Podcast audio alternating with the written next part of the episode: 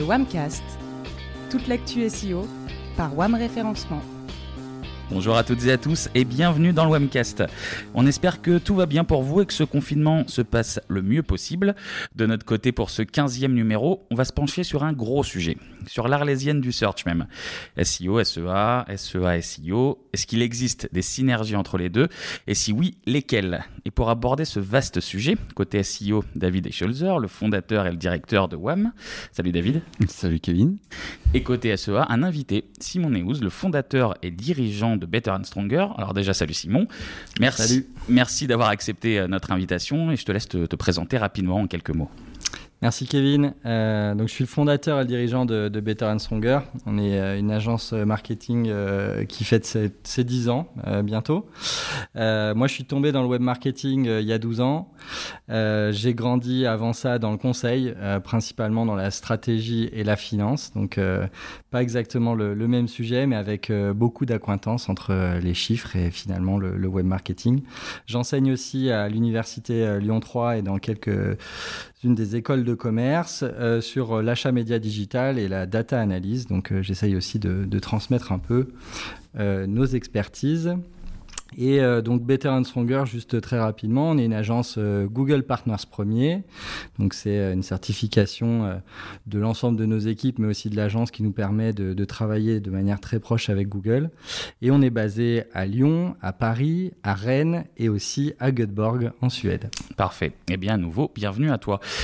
On va rentrer dans, dans le vif du sujet. Messieurs, les synergies euh, SEO, SEA, David Oui, alors déjà pour démarrer, euh, je, ça c'était pas prévu, mais je voulais remercier Simon d'être là euh, parce que ça fait un, bah, bien 10 ans, euh, voire 12 depuis les débuts de Better que qu'on se côtoie, qu'on se connaît, qu'on parle jusqu'à pas d'heure de SEO, de SEA, de web marketing, on refait le monde et, et donc euh, Là, il, il, était de... temps. c'est l'occasion d'en faire profiter tout le monde. C'est ça, il était temps qu'on se qu'on se voit euh, tous ensemble. les synergies du coup. Alors les synergies, eh ben voilà, brisons le tabou euh, les synergies SEO et SEA, ou dans l'autre sens, comme tu disais, Kevin, pour ne froisser personne, eh ben, c'est un peu l'arlésienne du search. Euh, en fait, tout le monde en parle, mais concrètement, quand il s'agit d'aborder les, actions conjointes euh, que l'on peut conduire entre ces deux canaux d'acquisition, euh, bah, c'est un peu moins clair. Et quand il s'agit de parler de résultats, bah, là, il y a encore moins de monde pour en parler, en fait. C'est clair. Euh, bah, généralement, c'est une question nous qui revient euh, très souvent chez nos clients. Hein. Est-ce qu'il y a une recette magique euh, Est-ce qu'on pourrait substituer un clic payant à une, à une réponse mmh. organique? Euh, Plutôt l'inverse. Hein. C'est généralement ce que souhaitent nos, nos, nos clients. Hein. C'est d'arriver à, à, se, euh, je dirais, s'alléger de quelques clics payants pour euh, maximiser leur rentabilité. et puis, on parle souvent aussi de complémentarité. Est-ce que finalement, le fait d'être présent ensemble, SEO et SEA euh, dans les réponses mmh. que, que, voit l'internaute, est-ce que ça améliore aussi finalement euh, la conversion, euh, l'attrait vers, vers notre site web et puis nos services ou nos produits qu'on qu peut vendre?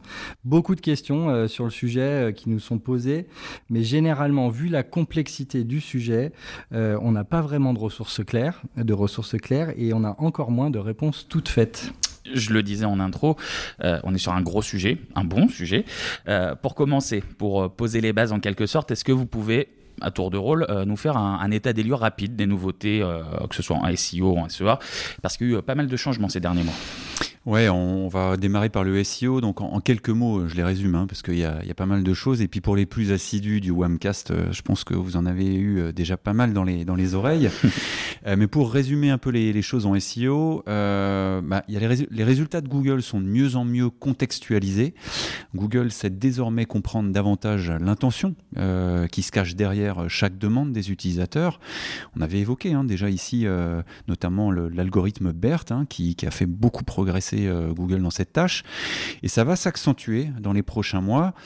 D'ailleurs, euh, pour être concret, hein, euh, dès, l'amont de la recherche, finalement, Google Discover vous suggère des contenus par rapport à vos points d'intérêt, notamment en se basant sur votre historique. Lors de votre recherche, Google tente de compléter, deviner, affiner même votre demande avec l'autocomplétion pour comprendre au plus vite ce qui se cache et ce qui motive finalement votre demande. Par conséquent, et ça c'est l'autre versant de, des nouveautés, ben, les résultats sont de plus en plus diversifiés. Le format des réponses, si vous regardez bien, ben, s'adapte totalement au contexte et à l'intention finalement. Euh, vous avez des réponses rapides, hein, les features snippets, les people also ask, euh, bientôt les Google passages dont on a parlé, euh, le knowledge graph. Bref, il y a les réponses visuelles également, la vidéo, ça explose littéralement, les carousels d'images, pareil, voire la 3D, puisque maintenant il y a aussi des produits 3D qui remontent dans les résultats les réponses audio via les podcasts, la géolocalisation évidemment. Euh, voilà, donc finalement, euh, il y a toutes ces réponses, euh, d'ailleurs qui sont aussi contextualisées selon le, mobile ou le desktop. Bref, Google adapte le résultat pour moi. Ce qui permet finalement tous ces changements, j'ai envie de dire, c'est l'arrivée de l'IA, de l'intelligence artificielle. Et là, on assiste à un vrai virage. Google devient enfin l'assistant personnel qui, bah, qui commence à résoudre tous nos problèmes du quotidien. Et, seule la puissance du deep learning permet euh, cela. Simon, les changements côté SEA ah, je vais reprendre le flambeau euh, sur l'intelligence artificielle, parce que plus que de, faire un, catalogue euh, à l'après-vert, comme on dit, sur l'ensemble des, nouveautés très particulières, euh, je crois que le SEA est un tournant majeur de, son métier. pour nous, le, machine learning, effectivement, c'est présent dans toutes nos campagnes et ça révolutionne aussi beaucoup notre approche. c'est vraiment une rupture, hein, comme on le dit souvent, il y a des ruptures technologiques là dans notre métier, on la, on la vit de plein fouet et ça demande ben, de faire un petit peu de gymnastique euh, intellectuelle et aussi euh, dans nos habitudes pour euh, travailler différemment. On ne cherche plus à répondre à une requête, comme le disait David, mais plutôt à une personne spécifique qui la pose. Hmm. En gros, nos découpages de campagne classiques, très granulaires, sur des mots-clés très recherchés, qu'on sélectionne à la main, c'est terminé. La fameuse quête d'une enchère parfaite pour un mot-clé euh, se meurt. Et euh, on ne parle plus d'ailleurs de, CPC, mais plutôt de maximiser les conversions pour nos clients, de target CPA, donc euh, de coût par acquisition, ou de target ROS, euh, c'est-à-dire basé sur euh, euh, l'objectif de rentabilité des campagnes sur le budget investi. on nourrit maintenant nos campagnes d'objectifs business et de segments d'audience, et c'est ça vraiment, je pense, la, mmh. la, vraie innovation chez nous. je vais prendre un exemple concret, du coup, David, si on cherche à se positionner sur la requête agence SEO Lyon, on ne souhaite pas avoir la même enchère si c'est pour une personne qui souhaite faire un stage ou pour un potentiel prospect. les deux sont intéressants, j'imagine, pour toi, mais clairement, en termes de business, euh, un, des deux euh, t'intéresse sûrement beaucoup plus que l'autre. clairement. Avant de, s'attaquer un petit peu plus concrètement aux actions de synergie, euh, quels sont les points de convergence du SEO et du SEA allez, je dirais sans embâge, résoudre les problèmes des utilisateurs euh, bah, qui sont exprimés tous les jours euh, sur la page blanche la plus fréquentée au monde. Euh, ce qui focalise notre attention tous les jours, pour ne pas dire que c'est notre obsession finalement, c'est je crois la notion de parcours utilisateur, c'est-à-dire quel cheminement va effectuer l'utilisateur de la découverte de son besoin à sa résolution par une conversion en ligne, bah, ce qu'on appelle finalement la customer journey. Ah, je compléterai ce que tu viens de dire, effectivement, euh, euh, David, c'est que ce qui nous rejoint aussi en plus de, ça, c'est euh, faire grandir nos clients. Clairement, le SEO et le SEA ont la même mission, hein, c'est finalement d'arriver à apporter les meilleures audiences à nos clients, de les aider à les qualifier et finalement à les transformer pour avoir plus de prospects ou développer leur chiffre d'affaires. je pense que si on m'avait posé la question des synergies SEO, SEA il y a deux ou trois ans, euh, j'aurais vraiment mis mon focus euh, uniquement sur le, le mot-clé, la requête, euh, bref, euh, répondre à l'intention de, mm. l'internaute, être présent dans le moteur de recherche. Euh, je pense maintenant qu'il y a une vraie révolution incroyable qui a été permise par l'émergence de Google principalement dans la communication, c'est d'arriver à répondre justement à ce que les gens souhaitent, donc sur leurs produits, les services dont ils peuvent avoir dans leur quotidien. Et, finalement, on se, on se détache du, on s'est détaché beaucoup du marketing classique où on tapait sur la tête des gens avec des messages pour les inciter à venir chez nous. Et, je crois que ça, ça a permis de faire émerger nos, deux métiers et, de faire grandir bon nombre de nos, de nos clients. mais je pense que derrière, effectivement, cette réponse à l'intention, maintenant, c'est plutôt répondre à une personne plutôt qu'à son intention, puisque parfois, ben, on, a des façons de s'exprimer qui sont différentes. Et puis, comme je le soulignais dans mon exemple précédent sur Agence SEO Lyon, par exemple, on n'a pas forcément derrière des mots-clés, euh, forcément euh, le même souhait euh, de contact ou de hmm. besoin auprès de l'entreprise qu'on souhaite contacter. donc, que ça soit effectivement pour du SAV dans certains, dans certains cas, que ça soit pour rentrer en contact pour devenir un client ou un collaborateur, on voit bien qu'on n'est pas du tout la même personne et qu'on ne représente du coup pour nos clients à nous pas le même intérêt. Et je pense que là-dessus, euh, c'est vraiment fondamental ce que tu évoques, c'est à quel moment finalement la personne qui est derrière le moteur de recherche, à quel moment de son cycle de décision elle, se, elle se trouve. Et du coup, la complémentarité, elle est là.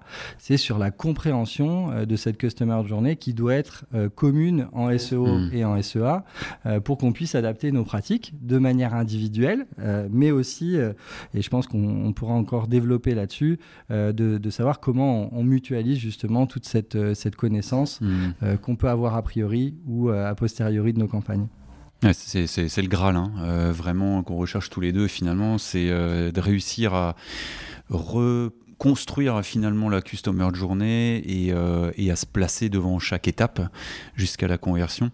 Et finalement, euh, si on y réfléchit même déjà un petit peu de haut, là, on, on, on, voit, euh, on voit dans la synergie une évidence, c'est qu'on ne peut pas y arriver ou l'un ou l'autre, il faut qu'on y arrive ensemble, quoi, a priori. On va essayer d'être un peu plus concret, mais... On parlait euh, d'Arlésienne en, introduction. Justement, euh, quel constat est-ce que vous, faites à propos de la, de la gestion, potentiellement euh, mauvaise gestion, des synergies SEO et SEA euh, si je peux me permettre de débuter euh, sur cette question euh, de, la, mauvaise gestion des synergies, je pense que tout simplement déjà, c'est que on, traite rarement le sujet, pour pas dire jamais. pourtant, c'est un travail extrêmement intéressant que de, de réfléchir finalement au, joint entre nos deux, nos deux mmh. expertises. moi, pour mémoire, on a été amené à le faire, et je remercie au passage Cédric Tamboise, qui à l'époque était chez Humanis et maintenant chez Kiloutou, qui nous avait commandé une étude euh, spécifique là-dessus sur euh, la complémentarité, euh, la substitution potentielle aussi entre le SEO et, le SEA, et, dans lequel on a pu amener des réponses sur l'incrément de conversion potentiellement avec un double affichage, ou le besoin de se substituer, notamment quand on avait mm. des positions zéro sur certaines requêtes mm. à l'époque pour Humanis. Et ça, c'était très intéressant de pouvoir le faire et d'avoir vraiment une intention de le faire. Je pense que le premier constat, c'est que cette intention, elle est souvent défaillante et que les projets sont finalement euh, euh, sur ce sujet-là assez peu nombreux. Euh, je pense qu'il y a beaucoup de raisons qui expliquent ce, manque de, je dirais, d'investissement hein, au global sur, la, gestion en synergie. Premièrement, ben, on a des expertises hein, qui sont focalisées déjà à comprendre nos métiers respectifs et si on vise l'excellence, je pense que David et moi-même, on, on est de, cela, en tout cas on essaye, euh, et ben on est obligé d'aller très loin euh, dans, dans, la connaissance euh, des, des, nouvelles pratiques et forcément on se met un petit peu des œillères pour essayer d'avancer le plus loin possible dans nos, hmm. dans nos chemins respectifs. Après, je pense que dans les, les, organisations, les organisations, même des entreprises, les sujets sont souvent très segmentés. et, du coup, on a parfois même des experts qui travaillent dans les mêmes services, mais qui chacun ont, leur point de vue. Euh, et puis, euh, tout bonnement aussi, je, pense que je reprendrai un des points qu'on évoquait euh, au, tout début, c'est qu'il n'y a pas de réponse très claire pour le moment et que tout le monde y voit un enjeu énorme en termes de gains parce que les, les, les, positions SEA sont souvent maintenant très cher payées. mais concrètement, on ne sait pas bien comment le mesurer. Déjà qu'on a du mal parfois à mesurer tout bonnement l'impact du SEA, alors l'impact conjoint ou dissocié du SEO et du SEA, c'est parfois encore euh, bien plus compliqué. Ouais, bah, je partage complètement ce, constat. En fait, si on se parle un peu avec sincérité, je vais pas te paraphraser, hein, mais tu, as, bien exposé les choses. Euh, finalement, euh, chacun euh, tire un peu la couverture à soi et il ne s'agit pas de tirer sur l'ambulance. Et comme tu l'as dit, chacun est bien concentré sur son objectif, se met bien la pression pour tout pousser à fond. et donc, et donc bah, c'est pas forcément évident de prendre le temps de travailler l'un avec l'autre. finalement, c'est peut-être à nous, hein, d'ailleurs, on en reparlera mais de lever un peu les, cloisons entre nos deux métiers. Euh, voilà, c'est vrai qu'il faut, qu'on y soit invité euh, probablement par, euh, notre client, mais c'est aussi à nous de pousser clairement le, truc, je pense. mais clairement, si on répond à, ta question, Kevin, si, aujourd'hui les, synergies SEO, SEA échouent c'est, c'est, ou sont pas toujours satisfaisantes, c'est à cause de ça en fait. Hein. c'est que chacun est un peu dans, dans sa verticale. quoi. Messieurs, j'ai envie d'être un peu, euh, comment dire, un peu taquin. ça va devenir une interview euh, vérité. La question, elle va être très simple. Est-ce que ça existe vraiment, les synergies SEO, SEA Est-ce que ça marche vraiment? Ou alors est-ce que c'est juste euh, un peu pour, pour épater le client en avant-vente et qu'on prononce un peu ces termes? Simon alors, je ne vais pas reprendre la fameuse euh, gimmick verbale de dire que la réponse, elle est vite répondue. Euh, alors, déjà, premièrement, euh, pour donner un petit peu de, chiffres, il y a des études qui ont été faites qui sont assez intéressantes. Il y a une étude indépendante de la Wharton University sur les requêtes de marque hein, qui donne plus 73% de probabilité de, convertir, de convertir si on a une combinaison SEO plus SEA dans les affichages, plus 36 6% précisément sur le nombre de clics plus 53% de conversion et au final, ce qui intéresse nos clients, plus 38% de rentabilité sur les campagnes. Donc hmm. euh, euh, là, c'est un cas extrêmement euh, précis, mais oui, ça existe. je pense que clairement, ça existe. mais je pense qu'il ne faut pas se concentrer uniquement sur l'aspect mot-clé. si on a vraiment ce prisme de dire SEO, SEA finalement égale requête et mot-clé, on rate, je pense, pas mal des opportunités de synergie pour, pour nos métiers et pour nos clients principalement. Donc je pense que la première chose qu'on doit faire, et je reprends euh, dans, la lignée de ce qu'on évoquait, c'est de mettre en commun les études sur les bailleurs persona, donc vraiment les profils euh, des personnes que visent nos clients. Et ça, je pense qu'il y a vraiment beaucoup de synergie à mettre, euh, à mettre en place. et je pense que c'est la clé. Il faut arriver à récolter cette information de nos clients ou les aider à, construire ces profils-là. Puisque comme on l'a dit, vu que nos métiers visent plus la personne derrière le moteur que leur intention, toute la, clé, je pense, d'une part de notre réussite euh, doit venir de là. Et, et, du coup, ce qui va nous permettre dans un second temps de penser ensemble à partir de ces profils la mm. customer journey. Donc mm. ça, je pense que c'est important en premier de le faire tous les deux. Sur ce point justement, tu penses qu'il y a des points de vue différents si on est euh, expert SEO ou SEA, ou finalement, euh, est-ce qu'il vaut mieux euh, juste mettre en commun pour pas dessiner deux fois cette Customer Journey? Moi, je pense qu'on a fondamentalement des points de vue différents et des pratiques aussi très très différentes. dans nos agents, je pense avec avec David, on a des profils de consultants qui sont, je pense, qui ont une qui ont un amour du métier euh, commun, mais qui sont différents dans leur mm. façon d'aborder les problématiques. je, partage ça. Euh, je pense qu'un expert SEA, euh, pour parler euh, de, ma partie, il se pose la question tout de suite de la rentabilité. C'est une obsession pour nous, euh, coup par clic, donc d'un coup, il y a coup. Et ça, c'est une évidence, mais nos clients le voient bien, et du coup, il faut que ça se transforme en ROI. Donc là, c'est vraiment l'objectif de nos clients, d'arriver à rentabiliser leur campagne. Donc nos experts se focalisent sur le transactionnel, la transformation, aller tout de suite sur les mots-clés qui vont générer de la conversion. Euh, et du coup, euh, euh, on, a cette obsession-là, je dirais, du chiffre et de la transformation la plus immédiate possible. Je pense que, et, tu pourras me reprendre David, mais sur le SEO, il y a plus une approche sur le, contenu que va lire l'internaute, la réponse qu'il a à lui donner dans, dans la SERP. Et je pense que là, il y a vraiment quelque chose de magique à faire parce que si on combine nos deux points de vue, c'est très fort. On a derrière l'expérience de l'internaute qui est vraiment pensée par le SEO, la rentabilité de, l'impact de nos clients avec le, SEA et nos visions de consultants. Donc vraiment, je pense que c'est quelque chose de très important à pouvoir euh, euh, créer dans les, années à venir et je pense que euh, c'est un, un, super que d'arriver à mêler nos, réflexions et nos points de vue. et je pense que je pense que ça donnerait beaucoup plus de justement de, de matière dans nos dans nos campagnes à être plus performantes quoi. Après, je pense que nos convergentes, elles sont aussi plus fortes avec les outils qui sont en train d'arriver, le machine learning notamment. Et nous, on voit bien que le travail des audiences permet de complètement personnaliser le choix de, répondre ou pas à un internaute avec nos campagnes, donc euh, que ça soit le message ou l'intensité de l'enchère. Donc, euh, donc du coup, si euh, toute la phase de découverte, de contenu, je dirais, d'attraction de, l'internaute, de la couverture de l'ensemble des questions qui peut se poser est bien faite avec le SEO, eh ben, le SEA va bénéficier de tout ça par les audiences que ça crée, par la capacité du coup à comprendre et à hmm. générer des segments d'internautes sur le site web, et du coup à dynamiser euh, beaucoup les, signaux qu'on utilise dans euh, les enchères, les messages qu'on va pouvoir faire. Et donc euh, encore une fois, la Customer Journey est au centre de, cette synergie qui est, énorme. Euh, après, je pense que ça va, et on reparlera peut-être des problématiques euh, par la suite, et je pense que ça va aussi euh, être primordial d'essayer de justement de mettre en commun des choses parce que les outils, par contre, vont nous couper de certaines informations qu'on avait avant.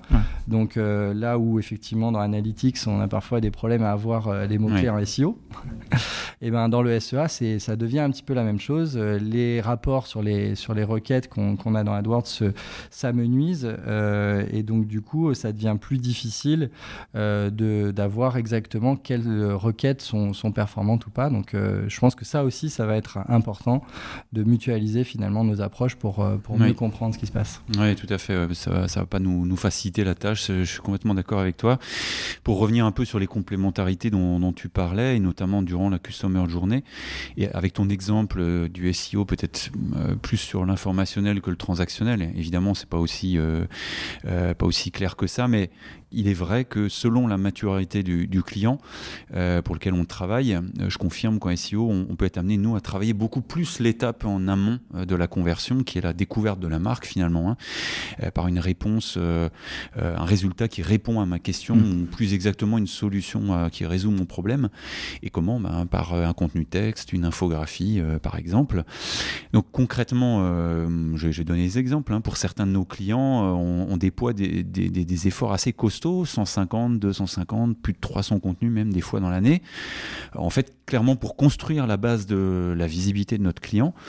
Donc oui, euh, on étend des filets relativement larges, mais pour, capter euh, beaucoup de demandes ciblées, mais, mais très en amont de, de la transaction. Le problème, c'est que bah, ce trafic n'a pas nécessairement vocation à, bah, convertir, en tout cas pas tout de suite. Euh, tout simplement parce que c'est trop tôt. Euh, je vous donne un exemple. Qu'est-ce qu'une subrogation de salaire? Ben voilà, je, je, vais avoir la réponse. il s'agira d'un premier contact avec la marque pour laquelle mmh. ben, WAM travaille, par exemple. mais on ne peut pas exiger de, de, de, ce contenu qu'ils convertissent immédiatement. On ne peut pas exiger à l'utilisateur qu'il aille directement sur les devis, c'est évident. En revanche, comme euh, le précise Simon, si on le recible, euh, par exemple, par la suite, dans la suite de son parcours, si on le recible cet utilisateur avec des messages en display ou en ads pour lui apporter des messages complémentaires, ben, jusqu'à une offre concrète peut-être, ben, c'est vrai que dans les 10, 15, 30 jours qui vont suivre, ben, il pourra peut-être revenir justement chez l'annonceur en question et cette fois-ci euh, convertir. Donc là, on voit bien dans cet exemple, euh, il y en a d'autres hein, évidemment, mais qui est passeur ben, C'est le SEO qui a peut-être initié le contact. Euh, et de l'autre côté, le buteur, ben, c'est plutôt le SEA qui a, su suivre et capter à nouveau l'attention, on va dire, par la répétition du message à l'utilisateur. Et là, on voit bien dans cet exemple-là que la stratégie gagnante, c'est le search. C'est search qui a permis ça et c'est les deux et c'est pas juste l'un ou l'autre.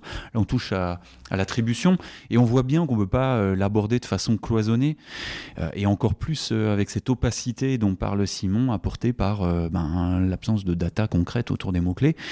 Donc voilà, c'était un exemple parmi d'autres. Hein. Je ne veux pas cloisonner le SEO à que de l'informationnel, mmh. c'est pas vrai. Il y a plein d'autres scénarios possibles. Hein. L'exemple était intéressant justement. Ces fameux scénarios, est-ce que vous pouvez nous en lister quelques, quelques autres pour que voilà, ça soit bien concret pour, pour nos auditeurs Simon? Euh, bah, je pourrais commencer avec, un, avec aussi un sujet, euh, somme toute, très important pour beaucoup de nos clients, c'est toujours le travail de la marque. Alors, euh, mm. la question derrière, c'est est-ce que je dois investir sur ma marque? Vu que c'est ma marque, est-ce que je dois payer en SEA Alors, on a cité l'exemple de l'étude tout à l'heure euh, qui, qui, donne effectivement des convergences, mais sur l'augmentation des, des, propensions à saisir les clics et à convertir. Mais je pense que euh, là-dessus, on, peut dire que l'important, c'est justement de le faire en bonne intelligence. Euh, si on maîtrise bien la, SERP, c'est-à-dire que si le SEO euh, arrive à donner un ensemble de contenus mm. pour la marque et qui ont plein de formes différentes, hein, même sur les requêtes de marque, on voit bien que la, vidéo et, l'ensemble des, mm. des, éléments qu'on peut retrouver dans, dans Google sur, les, sur les résultats peut permettre d'avoir une vraie hégémonie. À ce moment-là, il n'y a pas forcément de besoin mmh. d'aller chercher ces clics en plus. Et puis en plus, un budget, il est jamais infini.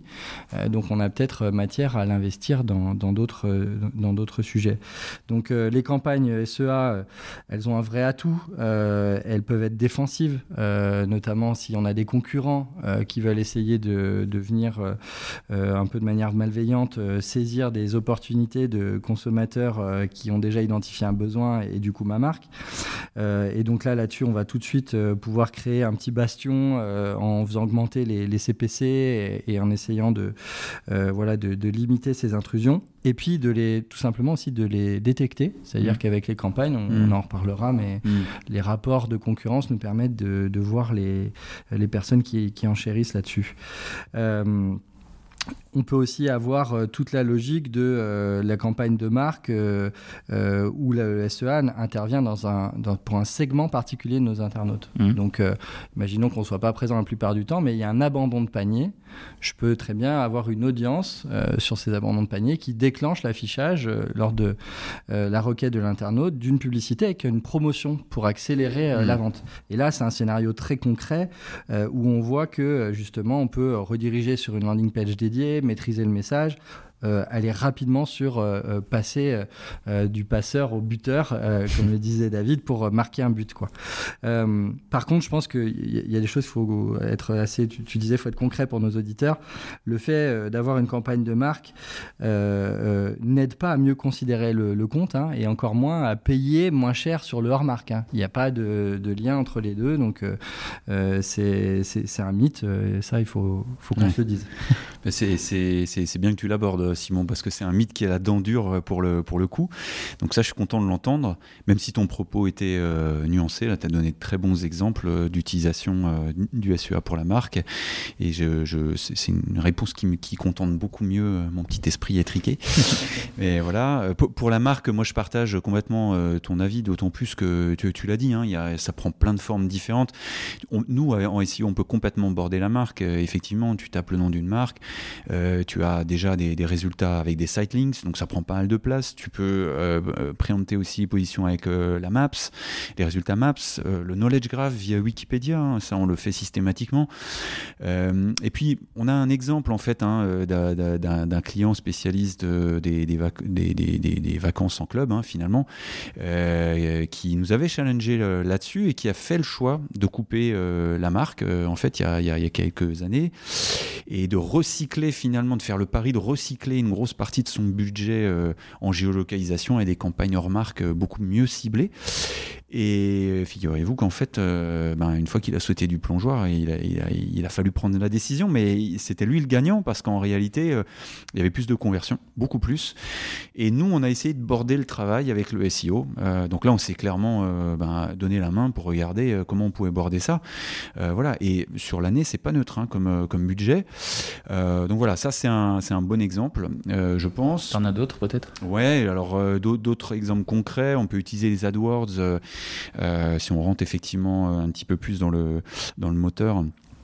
Euh, on peut utiliser les AdWords pour le SEO par le, truchement de, tests sur les balises title et les descriptions pour voir euh, ce qui fonctionne euh, de mieux en mieux en, termes de, taux de clic. Parce que là, tu l'as en temps réel en fait. Et, l'objectif, comme vous l'avez compris, c'est de réutiliser en SEO ben, ces formulations qui auront performé, tout simplement. C'est simple, c'est basique, mais par contre, c'est diablement efficace et je pense souvent sous-estimé. Parce que rappelez-vous que l'engagement de l'utilisateur avec un un résultat organique dans Google, matérialisé concrètement par le taux de clic, c'est aussi un facteur qui agit sur le classement. donc évidemment, il y a, largement de, quoi faire. Alors il faut prévoir un budget hein, pour ça, mais pour le coup, c'est bah, super intéressant. quoi. Je pense que nous, de notre côté, euh, sur d'autres scénarios euh, euh, basiques, mais parfois aussi sous-estimés, c'est de regarder dans l'analytics les contenus SEO pour voir les pages qui informent et puis celles qui performent, celles qui transforment, pour peut-être les intégrer aussi comme des, pages à utiliser dans les campagnes. et comme je disais, on a parfois un prisme, on est toujours très axé sur la transformation, mais c'est bien de pouvoir ouvrir à, l'information et de nourrir aussi nos audiences et parfois euh, euh, aller chercher à développer encore plus sur cette partie-là. Euh, de manière très pragmatique, je pense toujours à l'utilisation aussi d'un outil chez nous qui est le Dynamic Search Ads. Alors, petite parenthèse sur l'explication de l'outil, le Dynamic Search Ads, c'est donc un outil qui utilise le crawl de Google pour venir lire le contenu des pages du site et du coup utiliser les mots-clés présents dans ces pages qui pourraient répondre aux requêtes posées par l'internaute hmm qui ne seraient pas euh, des requêtes que l'on traiterait dans d'autres campagnes. Donc c'est un vrai facteur d'incrément euh, pour nous et qui automatise euh, toute cette intégration du contenu euh, que peut créer le SEO, contenu euh, sur lequel on n'est pas toujours informé, nous, en agence SEA, que on a voilà, une nouvelle page, un nouveau contenu qui a été mis en ligne. Donc le Dynamic Search Ads est, vraiment un, outil parfait pour ne rien rater de ces opportunités-là. Et, du coup, c'est une vraie puissance pour, pour mmh. jouer une synergie là-dessus et détecter des opportunités. Bah, d'autant plus que, comme je le disais tout à l'heure, euh, nous, on est amené hein, au SEO pour nos clients euh, euh, à rajouter de 50 à 300 contenus par an, par exemple, sur certains sites. Donc, évidemment, là, on voit que ça ouvre carrément le champ des possibles. Et comme tu le dis, tu peux pas forcément, tu peux pas deviner avec ces volumétries ce qui est mis en place.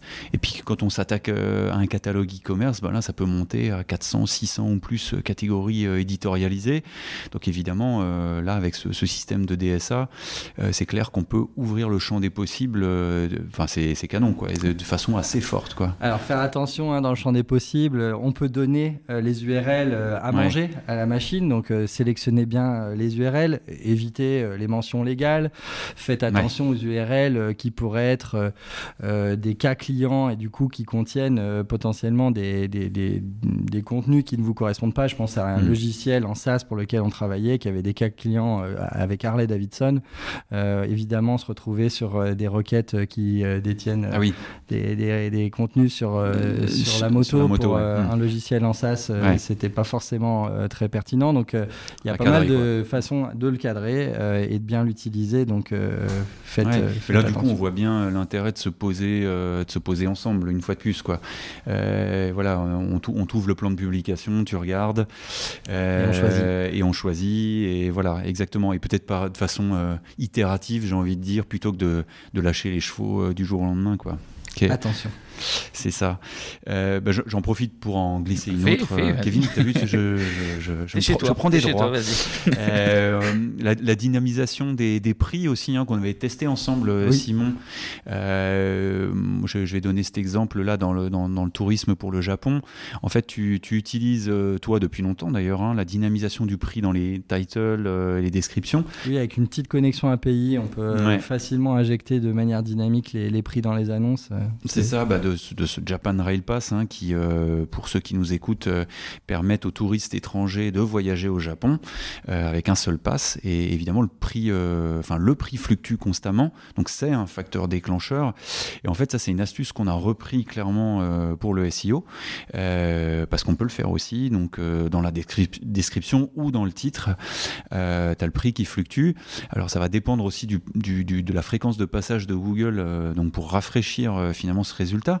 Mais euh, on a un autre exemple dans, pour un acteur de l'énergie pour lequel on travaille, euh, euh, dont le prix du fuel est la première requête, tu vois, plus de 70 000 fois par mois. Donc il faut être là-dessus, il faut être premier, voire en P0 même. Et en fait, ce prix fluctue tous les jours. Et, ça, c'est devenu un, un, petit, comment dire, le, petit truc qui tue, quoi. si tu as ton prix du fuel qui change en quelques heures, et puis en ce moment, ça vous aura pas échappé que le prix fluctue beaucoup, parce que le mmh. prix du baril, avec ce qu'on vit en ce moment a fortement chuté. Donc clairement, on achète au moment où ça coûte moins cher. Et là, il y a cette réactivité qui est offerte par ce système-là. Ça, c'est ça, c'est vraiment intéressant. Je, sens que tu es lancé. Est-ce que tu as, as, encore d'autres choses dans ton, dans ton escarcelle? Ouais, ouais, ben, toujours peut-être un peu sur les basiques, hein, mais je pense hyper intéressant. voilà, tester l'affichage d'annonces AdWords sur des mots-clés pour lesquels on est déjà visible en première page de Google, mais dans la deuxième partie, en cinquième et dixième. Donc, euh, si tu es présent en SEA, tu as une, première euh, une confrontation à la marque, euh, et puis derrière, tu, tu, vas chercher l'incrément en étant cinquième ou dixième parce que tu répètes la marque. Et puis, tu peux très bien imaginer, au moment où tu progresses, tu rentres dans le top 3, par exemple, de là d'éteindre, par exemple, le SEA, ou pas d'ailleurs, si tu as envie vraiment d'avoir une position plus forte vis-à-vis de, la, de la concurrence selon la densité. Quoi. Mais, mais ça, c'est des choses simples qu'on peut monitorer et euh, mm. on peut aller chercher du, sur des gros mots-clés euh, ben, plus de conversion, hein, tout simplement.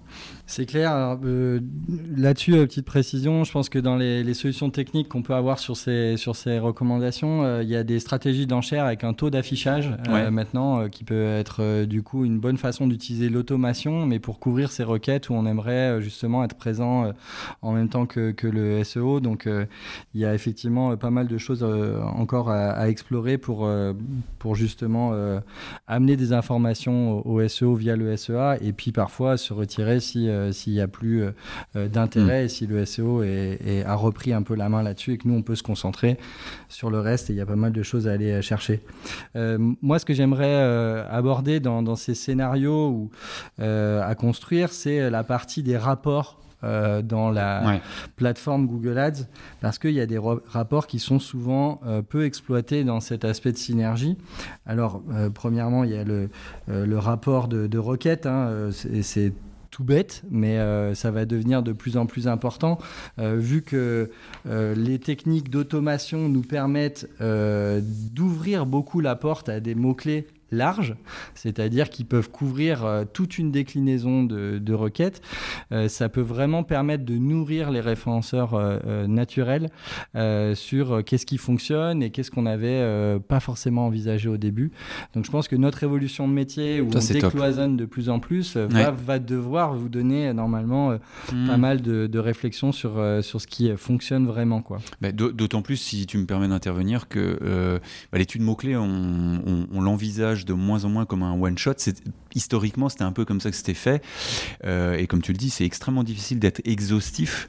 Alors même si on essaye de mettre autour de la table euh, un responsable produit, euh, enfin bref, un utilisateur, etc., pour, pour, avoir, pour compléter la liste de la façon la plus complète, la plus, la plus juste, c'est vrai que ces rapports-là peuvent être super intéressants. Alors on, les a, on a déjà un peu testé le truc, mais c'est vrai que je pense qu'il faut que ça devienne indispensable euh, je, pense. Et, euh, systématique. Et, ce qui va être intéressant aussi, euh, c'est que maintenant, on, peut quand même aussi avoir des rapports sur les audiences sur des campagnes. Donc, quels sont les segments d'audience qu'on a, a alimentés dans les campagnes.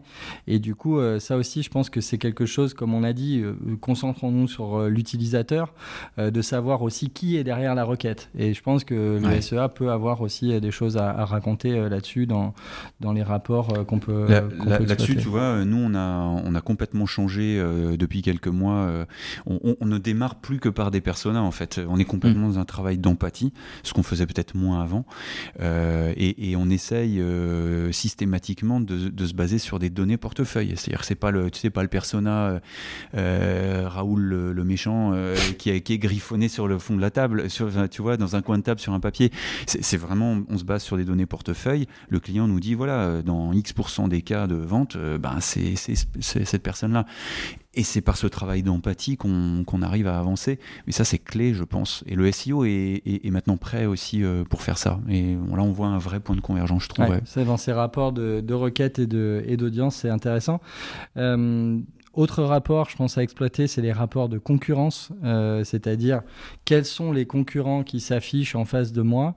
Euh, c'est très intéressant à utiliser alors euh, de manière, on va dire, diachronique et synchronique, c'est-à-dire est-ce que dans, dans une temporalité récente, qui est là, et puis dans des, si on compare des, des, périodes, qui était là auparavant. Donc de voir émerger les concurrents, je trouve que c'est toujours extrêmement intéressant parce que ça donne au, au SEO la possibilité d'aller voir ce qui se fait euh, et puis, euh, comme euh, si généralement le SEA est un peu précurseur généralement de la bataille qui se passe sur les, sur les requêtes que, que l'on touche, ben, ça permet d'anticiper un peu ça et puis peut-être de réagir, d'intégrer ça dans les, dans les analyses qu'on peut faire avec le SEO. Donc, je trouve que le rapport de concurrence est souvent peu utilisé et, devrait être systématisé. En tout cas, nous, c'est ce qu'on essaye de faire un petit peu tous les mois de, mmh. avec nos clients, en tout cas, de vraiment suivre qui est là. Quoi.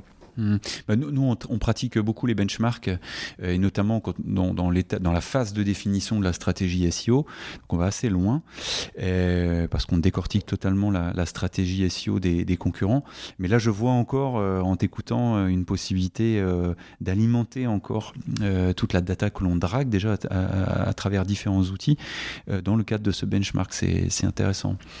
Euh, donc euh, c'est des choses qu'on pourra qu'on pourrait euh, utiliser pour alimenter nos nos bah voilà nos, nos benches hein, tout simplement notre réflexion concurrentielle. maintenant avec un bon data studio partagé, on a largement les outils que la, cette donnée elle soit accessible pratiquement en live. Donc je pense que ça en fait des choses très intéressantes. Après il y a aussi pas mal de choses. Alors nous c'est un indicateur le, le quality score qu'on qu'on prend vraiment en compte aussi hein, pour gérer les enchères. C'est ce qui module en fait une enchère euh, euh, je dirais, brute, euh, pour que la jungle du SEA soit un tout petit peu, je dirais, réglementée. Le quality score pondère pour que la première position, elle pas toujours au, meilleur, au plus offrant, on va dire.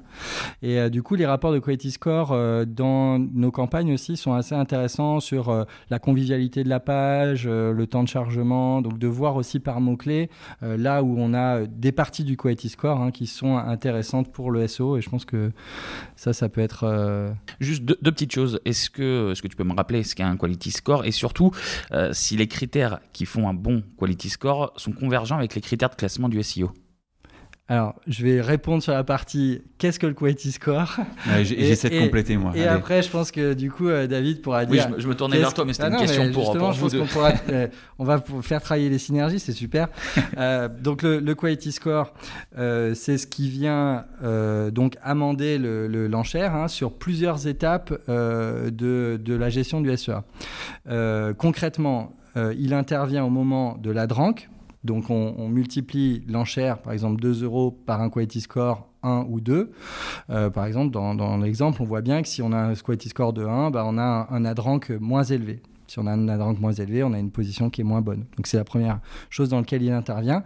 La deuxième chose dans laquelle il intervient, c'est le calcul du, de l'enchère effective qui va être payée. Parce que c'est pas parce que je vais payer 2 euros, je vais vouloir payer 2 euros, que je vais concrètement payer 2 euros. Hmm.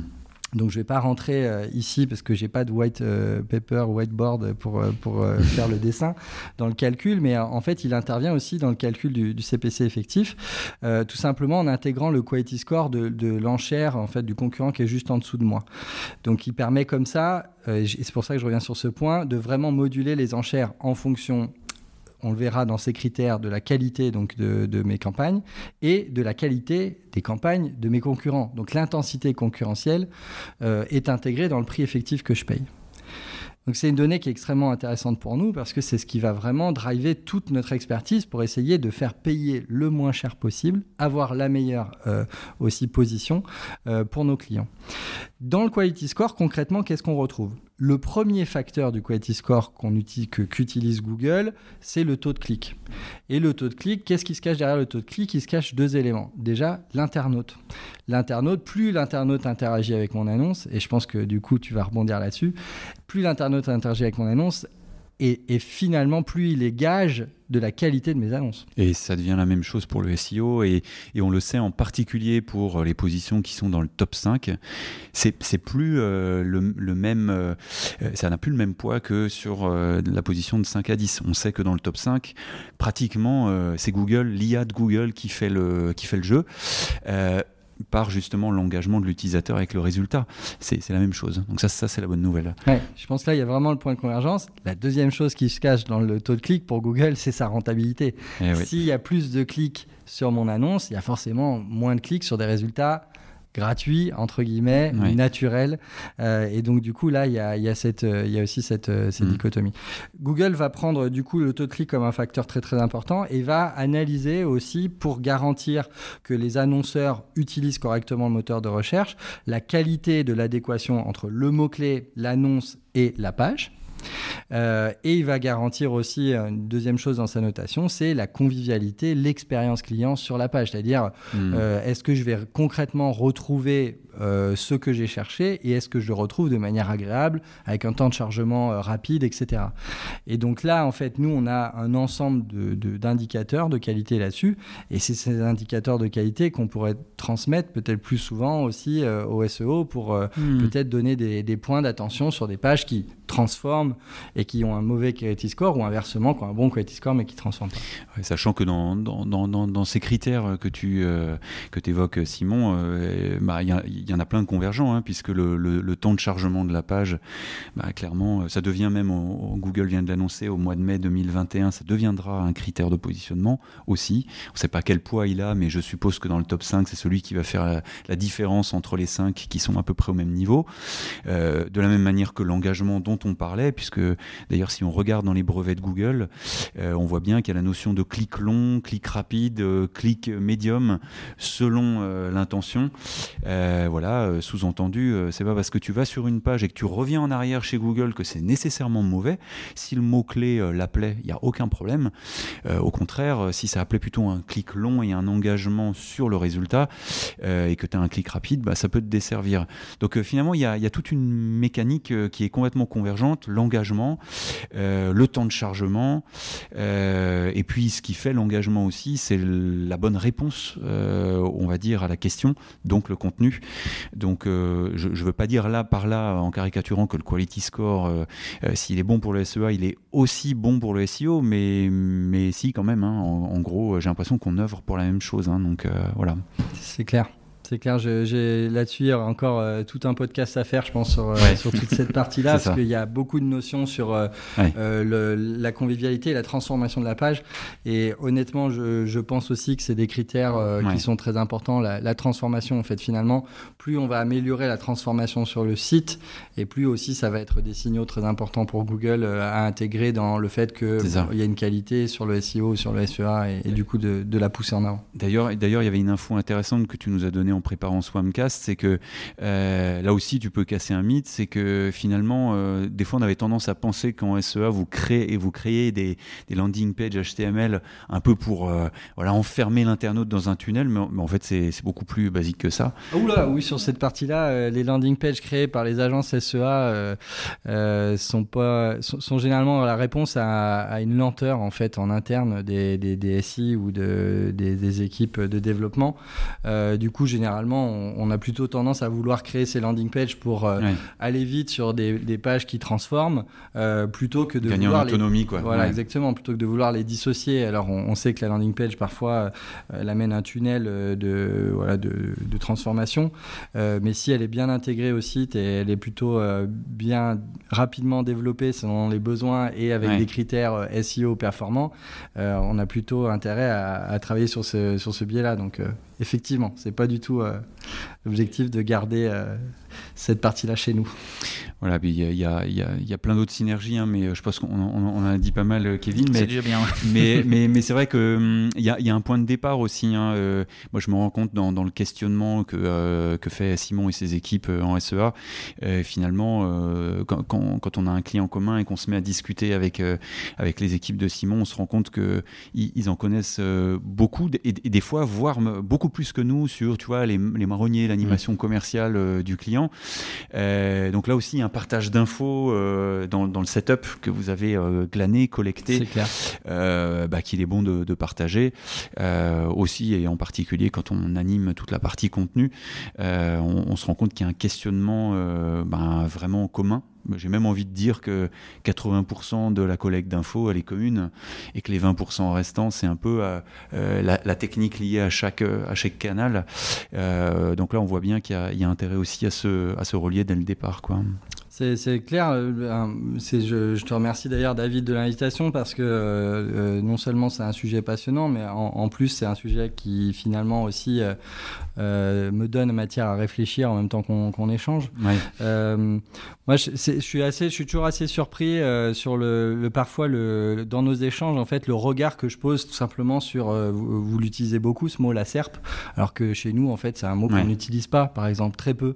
Donc c'est assez rigolo parce mm. que quand on parlait là par exemple de, la marque, on se dit ah bah oui en fait euh, la marque il y a plein de façons d'être euh, présent avec des vidéos, des choses comme ça qui racontent aussi euh, tout ce qu'on fait. et nous en fait on se pose pas du tout cette question-là. On la, on la, la, page on la regarde en regardant les, trois premiers résultats. Est-ce que nos concurrents parlent comme nous ou différemment? Est-ce qu'il y a des choses qu'on a ratées? Mais le reste on le regarde pas en fait. Donc c'est c'est un peu ubuesque, mais c'est le prisme qu'on a parfois qui fait qu'on doit aller vite sur nos sur nos métiers. Donc c'est très intéressant. Je pense que dans cette jointure là il euh, y, a des choses qu'on peut se transmettre. Euh, euh, par exemple, nous, comme on est très très focalisé sur le, coût du, clic, hein, mm. on a toute cette notion de CPC, puis je parlais maintenant de, de, rentabilité sur les campagnes.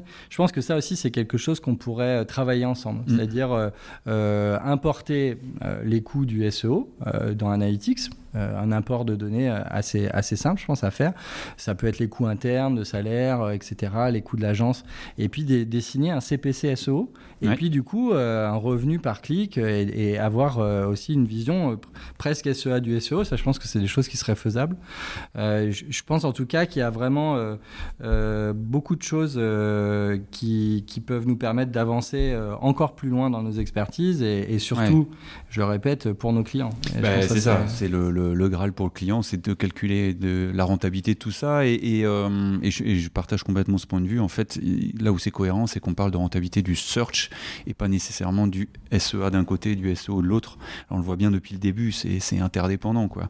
Donc euh, ça, ça, ça m'intéresse bien qu'on creuse ce sujet. On va ouvrir les portes. C'est absolument. Messieurs, si on parlait euh, outils maintenant, euh, quels sont pour vous les outils disponibles qu'il faut utiliser impérativement Alors bah moi je vais parler pour le, SEA. Euh, euh, pareil pour, pour faire attention nous à ce qu'on soit quand même connecté au, SEO, il faut utiliser la Search Console. Alors pour, les, pour vous qui êtes référenceur naturel, je dirais c'est une évidence, mais pour nous il faut absolument la connecter à Google Ads parce que ça permet d'avoir accès à des rapports extrêmement intéressants sur les requêtes, donc les requêtes combinées. Hmm. Quelles sont les requêtes qui ont été traitées en même temps par le SEO, le SEA, d'avoir les, les, taux de clic et les taux de conversion? Euh, donc ça permet euh, effectivement, euh, en, utilisant conjointement ces deux outils, bah, très de manière très pragmatique, avoir des, des rapports auxquels on n'aurait pas accès si on passe pas par là. Après, sur, le, sur les outils qu'on peut utiliser, je, je l'ai cité, mais qui sont vraiment des outils qui, jouent la complémentarité, c'est chez nous le Retargeting List for Search Ads, donc RLSA, qui est vraiment l'utilisation ben, des audiences de mon site euh, pour pouvoir euh, personnaliser mes réponses. Donc, euh, soit ce que je peux faire, c'est euh, totalement euh, choisir de ne m'afficher que pour mes audiences de mon site dans le moteur de recherche. Donc, mon annonce va se déclencher uniquement pour mes, mes internautes visiteurs. Hmm. Et ça, je trouve que là, là-dessus, il y a énormément de scénarios. je parlais de scénarios sur la marque avec les abandons de panier, mais il y a énormément de scénarios à créer autour de ça. Et, je pense que là, c'est des choses qu'il faut mieux travailler avec, avec le SEO en utilisant ces outils-là. Tu as l'air d'accord, David. Oui, je suis complètement d'accord et je ne vais pas paraphraser euh, Simon, euh, je partage sa vue. Euh, sur les autres outils, on va dire, pour répondre de façon complémentaire, il y a, il a hein, qui, bah, clairement, tu parlais de physionomie, je vais revenir là-dessus. pour le coup, nous, on analyse beaucoup la physionomie de la SERP Google. Je, vais vous donner un exemple concret.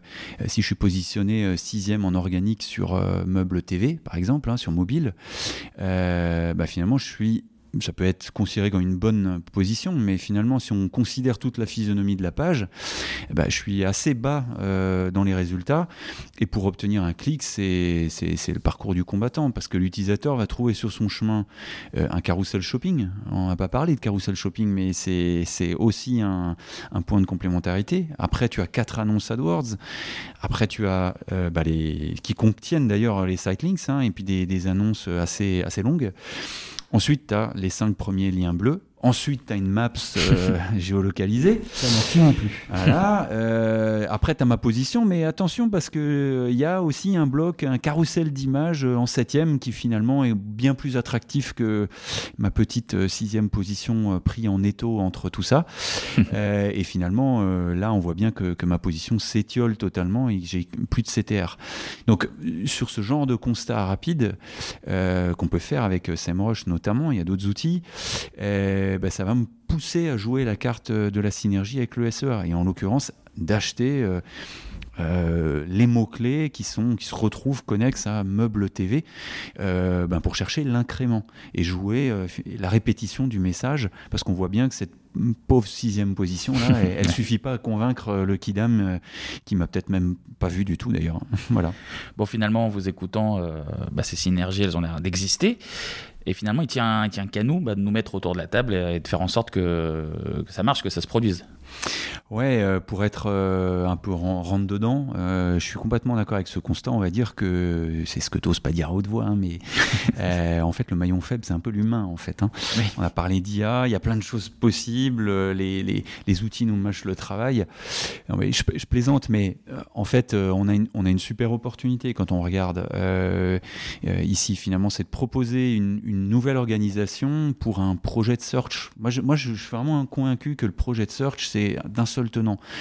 Et c'est pas euh, c'est pas un problème d'avoir une ou deux agences. C'est simplement de se mettre autour de la table, de lever les cloisons. Et c'est ce qu'on dit de plus en plus à nos clients. Euh, voilà, que ce soit euh, Better, Simon, qui soit avec le client, chez le client avec nous ou une autre agence, peu importe, et réciproquement.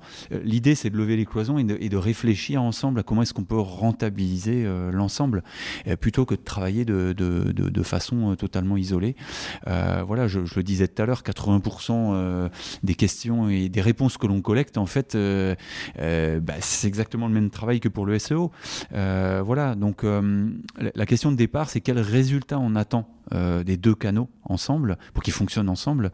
Et, ensuite, ben, lors des instances, euh, ben, au démarrage du projet, euh, et puis pour les bilans trimestriels, même l'analyse des résultats mensuels, ben, finalement, il faut qu'on faut qu'on se retrouve à des moments et qu'on réfléchisse ensemble. Simon le disait tout à l'heure, c'était hyper intéressant. Les, les, les, les, chefs de projet SEO et SEA sont pas nécessairement câblés de la même manière, mm. mais courent après un même objectif. Bah, ça peut produire des choses vraiment super sympas. Ce qu'il faut simplement, c'est qu'on qu'on écrive les moments où on se retrouve et qu'on cherche la solution pour le client. Euh, moi, moi c'est comme ça vraiment que je vois le, que je vois le truc. Oui, je pense que c'est euh, notre responsabilité en fait euh, de faire avancer le, les métiers en créant de la synergie. Euh, je crois que c'est vraiment ce que ce qu'il faut faire déjà pour pour aller encore un peu plus loin, c'est-à-dire continuer à pousser nos expertises le plus loin possible, mais tout en travaillant les, les, joints et les articulations. Quoi. C'est-à-dire que c'est la, la, musculation polyarticulaire. Euh, il faut qu'on arrive à, à, à, avoir des efforts conjoints. Je crois que c'est notre responsabilité. Euh, euh, d'experts, de, pouvoir créer peut-être des process de travail euh, communs. Tu mmh. disais d'écrire mmh. en fait les, les, moments où on se retrouve. Mais je crois qu'effectivement, quand on a la chance de nous de, de pouvoir euh, vous recommander euh, ou inversement, et en tout cas de travailler en, en commun, c'est intéressant qu'on puisse amener ça aux clients sans que ça crée plus de complexité. Ça. Euh, mais que ça, ça, permette effectivement de, de, mettre en place toutes ces petites choses où on va pouvoir échanger de l'information, euh, travailler sur les objectifs du client. C'est la responsabilité aussi des clients de faire vivre ça, hein, parce que nous, euh, ouais, on peut arriver avec une volonté, mais si il n'y a pas la souplesse, l'organisation, le, le, la, la, facilité de, de, mettre ça en place, ben, on est souvent dissocié. Hein. Parfois, mmh. Mmh. l'interrogation du client va nous pousser dans un sens sens et pas dans l'autre. Et du coup, on peut vite aussi vouloir prêcher pour sa paroisse. Et du coup, il faut être conscient de, ces biais-là. Et le client, parfois, on a des biais. Hein. Ah, il est plus à l'aise avec le SEO. Euh, hmm. C'est peut-être quelque chose qu'il a envie de plus euh, mettre en avant euh, dans son poste, ou, inversement, le SEA, etc. Donc ça, je pense que ça, ça, va être vraiment finalement, je pense, dans tout ce qu'on a parlé, il y a, il y a cette customer journée, mais il y a aussi euh, nous, notre, euh, notre voyage aussi dans, les projets. Et je pense que ce qui va être très intéressant, c'est que toute cette évolution qu'on vit au quotidien encore, mais dans laquelle on aura peut-être encore plus de recul dans quelques années sur l'intelligence artificielle, euh, va nous mener à être de plus en plus conscients de humainement quels, quels, sont les efforts qu'on a envie de mettre pour utiliser justement ça au bon endroit. Ouais. En, fait, euh, on, se rend, compte que ça, ça se construit euh, pas du jour au lendemain, mais avec le temps.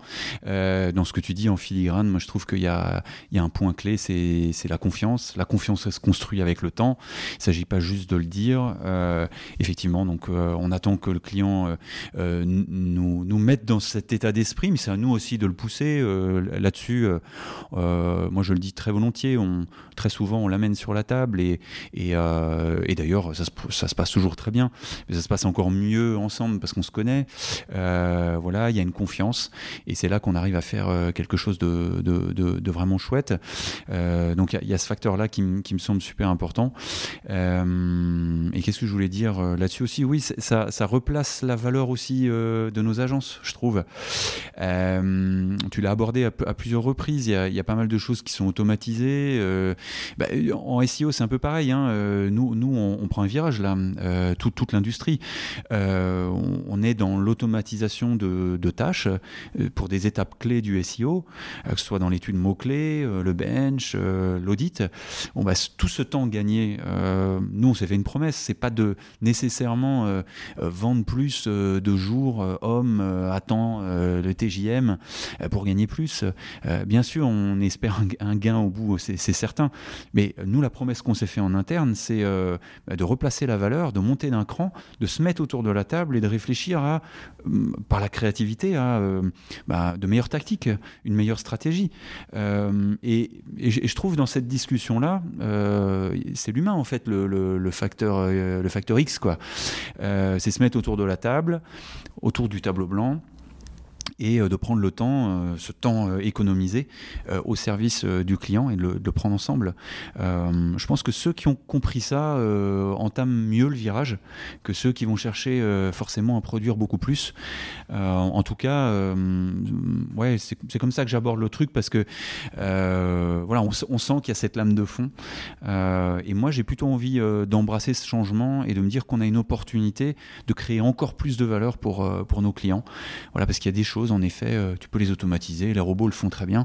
Euh, par contre, euh, la créativité, ça, ça, ça nous appartient. Et, d'ici que les robots nous devancent, là, là, il y a encore un peu de, encore un peu de chemin. Oui, je pense qu'il faut il y, a vraiment beaucoup de sujets dans ce que tu as apporté et c'est extrêmement intéressant. Je me permets, Kevin, du coup, de prolonger un peu le débat. je t'en prie. La première chose, je pense que euh, il faut qu'il y ait. Euh, tu, tu, l'as abordé sous l'angle de la, de la confiance. Euh, je pense que c'est une forme de lâcher prise. Mmh. c'est presque un travail un peu de maturité des agences et, et, j'adore la façon dont tu l'abordes parce que le lâcher prise, c'est de dire on, on, créera de, de, la, de, la, valeur ajoutée pour nos agences. Donc, si on crée d'abord de la valeur ajoutée pour nos clients, et donc, à un moment donné, il ne faut pas faire de, prêcher pour sa paroisse ou absolument avancer ses pions pour dire il faut plus de SEO, plus de SEA ou, même tout simplement plus d'agences. Il faut se dire en fait que quand on, a cette maturité de dire à nos clients ça c'est bon pour toi, euh, et, qu'après, euh, justement, on utilise les meilleurs outils parce que, euh, du coup, le deuxième point, c'est le machine learning. Pour l'instant, hmm. l'intelligence artificielle, c'est un grand mot, mais c'est surtout une capacité à calculer plus vite, à amener des réponses plus, plus élaborées, plus immédiates, de faire plus de choses.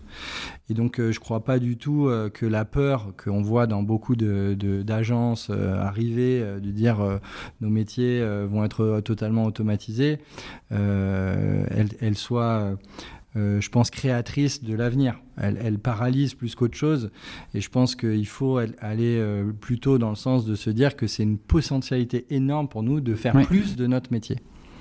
Et plus de notre métier, on l'a vu dans tout ce qu'on a échangé là, c'est euh, plus de réflexion sur les objectifs de nos clients, plus d'empathie pour les clients de nos clients. Et là, il y a, tellement un, gap absolument énorme à, je dire, dans ces deux dossiers-là à, combler que pour moi, je pense qu'on a du travail pour encore 90 ans. c'est presque un, c'est un bail amphithéotique. On a, on a, on a vraiment la, possibilité de, encore éponger beaucoup, beaucoup de choses. Ouais, c'est euh, stimulant, c'est même excitant, euh, plutôt que c'est on, on, sent qu'on a, on a tout un monde qui euh, qui s'ouvre euh, euh, et, qu'on peut se concentrer sur les, sur les bonnes choses. moi, j'ai toujours abordé notre métier, c'est pour ça qu'on l'appelle SEO marketing chez WAM, comme quelque chose de créatif, de collaboratif. Et, cette lame de fond nous permet de rentrer dans cette ère-là, clairement, et de faire un peu moins de, de, travail de, de tâcheron aussi, parce que voilà, les algorithmes nous aident. Enfin voilà, là aussi, ça, ça pourrait faire un, un, autre WAMcast avec, avec un, dans, un bar avec un ballon de, rouge. Je note l'idée. L'intelligence du bar artificiel. Voilà, c'est ça, exactement. Messieurs, merci beaucoup pour ce point très très complet. C'était très intéressant. Vous aviez plein de choses à dire. Il y avait plein de choses à dire. Merci David. Euh, merci, à toi, Simon, d'être venu nous rendre visite et puis de nous avoir voilà, porté euh, tes connaissances, ton expertise. Un grand plaisir, merci beaucoup. L'expérience euh, était, était, sympa, content Incroyable, franchement, très belle vue sur le Rhône, compagnie hyper agréable. J'aurais pas pu passer une meilleure matinée. C'était top, je crois qu'on a, Kevin, on a, on a, cassé, le, on a cassé le timing. On en est un petit peu plus d'une heure, c'est sans doute le, le webcast le plus long, mais c'était intéressant du coup. Je vous ai laissé parler euh, volontairement. On, gardera la substantifique moelle, euh, c'est ce qu'on s'est dit. Et merci à vous surtout de nous avoir écoutés. On espère que, que ça vous aura intéressé euh, autant que nos intervenants. Pour rappel, vous pouvez retrouver ce WAMcast et tous les autres d'ailleurs sur notre site wam-référencement.fr. Si vous voulez réagir, parce qu'il y a de quoi réagir, si vous voulez nous poser des questions, eh ben vous pouvez le faire sur les réseaux sociaux, donc soit sur LinkedIn, sur la page de WAM Référencement, ou alors sur Twitter Là, il y a deux possibilités. Alors, at WAMREF, le, compte de, de, WAM référencement. Ou alors, je, refais un petit peu de promo depuis la semaine dernière. Le WAMcast a également son compte Twitter, at le WAMcast, tout simplement. Donc voilà, n'hésitez pas à réagir, à partager, à poser des questions. Et sur ce, eh ben, on va se retrouver très bientôt pour un nouveau numéro. Salut à tous.